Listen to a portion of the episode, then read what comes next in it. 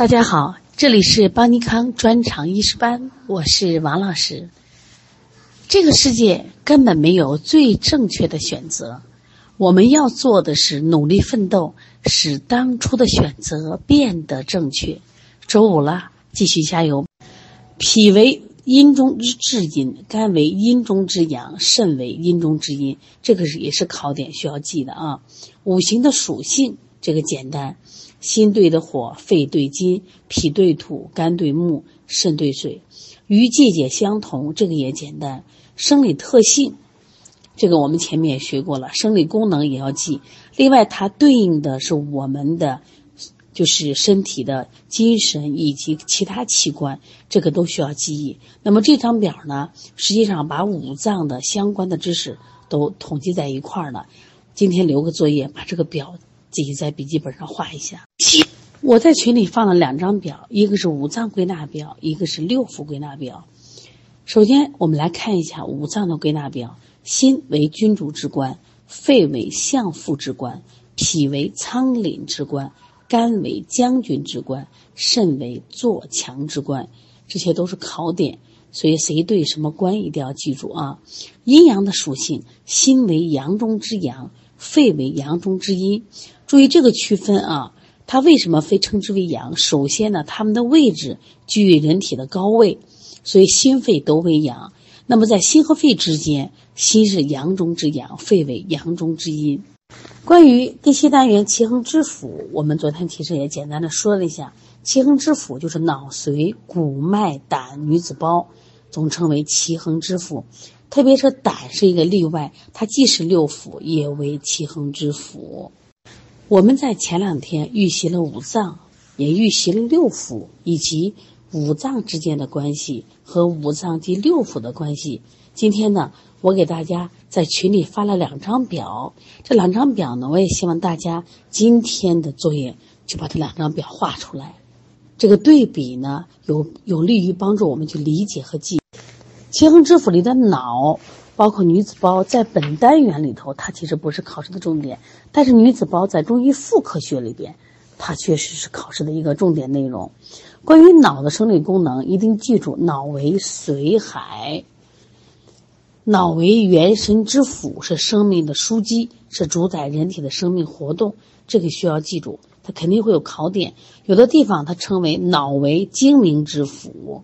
说头者神之居也，说头脑为身之元首，人神所助，这些都是古代人对脑的一个评价。关于六腑归纳表，大家一起看一下，它也有职能比喻，对应的脏器、生理功能、生理特性、病理变化，特别是给他们命名的什么什么官要记住。胆为中正之官，胃为水谷之海，小肠受承之官，大肠传导之官，膀胱周都之官，三焦厥都之官，把这些要记下来啊。你像脑和心，我们经常说心脑是息息相通的。古代人把心分为血肉之心和神明之心，血肉之心就指的是心脏，神明之心指的就是脑。说心主神明，脑为元神之府，所以心脑相通。临床上脑病可以从心治，或者是心脑同治。今天关于这个奇恒之腑的内容也不是很多，那下来就是我们学完以后五脏和六腑一定要把它这个五脏以及它六腑的生理功能及生理特性一定要记会。刚才我在群里发的两个表，希望今天大家画一画，那再去听课你会觉得更简单更清楚。现在我们来看一下女子胞。女子胞其实昨天我们也谈了一下，女子胞的主要生理功能它就是主持月经和这个孕育胎儿。这个月经啊，来源于女子胞。女子到14岁左右的时候，她是肾气充盛，化生天癸，然后如果冲脉、任脉两脉通畅，子宫发育成熟，这个月经就开始按时来潮。到了49岁的时候，肾气渐衰，天癸结绝，冲任不通，就出现了月经的紊乱乃至绝经。实际上这就谈的是女子胞的发育。但是现在你们发现没，我们女性这个月经不正常是一个大病。如果大家有想法的话啊，将来你就主攻这个妇科哎呀，光这是妇科的病你都治不完，为什么呢？